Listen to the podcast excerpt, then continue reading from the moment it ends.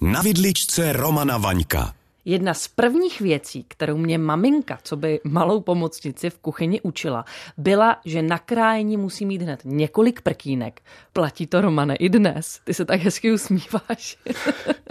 Mě občas přijde, že ty seš v té kuchyni absolutně nedotčená. No. Ivo, kolik máš prkínek doma? Dvě. Dvě. Umělhmotný nebo dřevěný? Dřevěná prkínka má. Dvě dřevěná prkínka, fajn.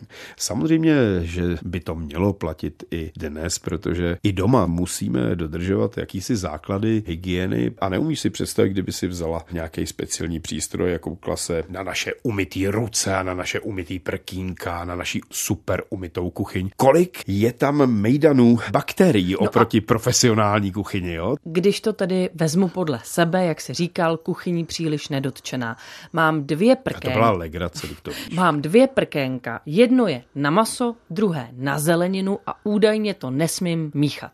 Profesionální gastronomie používá různě barevná prkínka, jsou to speciální prkínka ze speciálních plastů, který vydrží obrovské množství krájení a tam se skutečně používá každá barva prkínka na jiný způsob opracování potravin. To jsem taky zkoušela, ale když jsem je vyndala z myčky, tak se mi skroutila. Počkej, ale ty jsi zase koupila někde ve slevě nějaký milimetrový prkínko nebo nějakou folii, veď? Ne, musíš investovat do prkínka a do prkínka musíš investovat do prkínka. To prkínko musí mít nějakou sílu, protože pochopitelně, že se ti v myčce něco, co je špatně udělaný, skroutí nebo prohne. Takže plastové prkínko na krájení je dobré podle Romana Vaňka? Jasně, proč by nebylo? Já nevím, my máme doma 600 prkínek nebo kolik, ale různé velikosti, že jo? protože nepotřebuješ mít přece prkno metr krát metr, když jdeš krájet česnek jeden. Potřebuješ mít různé velikosti prkínek.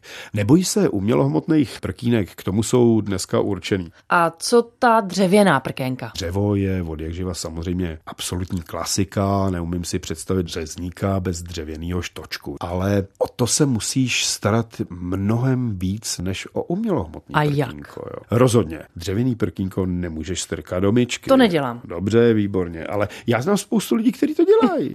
Nemůžeš ho nechat na nějaký mokrý kuchyňský desce, začne ti vlhnout, začne plesnivět, pochopitelně. Měla bys ho tu a tam omejt citronem nebo octem, zbrousit v úvozovkách solí, protože to všechno působí antibakteriálně, řekněme. Jo. Neměla bys ho mít příliš horký vodě. Eh, rozhodně už ti má blikat v hlavě pozor, musím se o něj velmi dobře starat. Eh, to, co si myslím, že je totální ptákovina, tak to jsou skleněný prkínka, protože jednak si obrovsky voně tupíš nože. Spadne ti jednou a můžeš mu říct většinou pápa a odložit ho do kulatýho šanonu, do koše. A abychom se tedy dostali k tomu na závěr, hmm. opravdu platí tedy, že na maso mám solo prkénko a na zeleninu mám solo prkénko a případně na pečivo? Na pečivo zase existují ještě další speciální prkenka, já nevím, kolik dlabete doma pečiva, ale v restauracích to možná můžeš znát, nebo v hotelích jsou to takový dřevěný desky dvoupatrový, nahoře je rošt a ty si vlastně krájíš to pečivo, že jo, a všechny ty drobky padají dolů. Nemyslím si, že to je zásadní mít takovýhle prkínko doma. A jak je to s tou zeleninou a masem? Musí mít každá tahle surovina solo prkénko. V restauraci ano, doma bych to i o tolik neprožíval.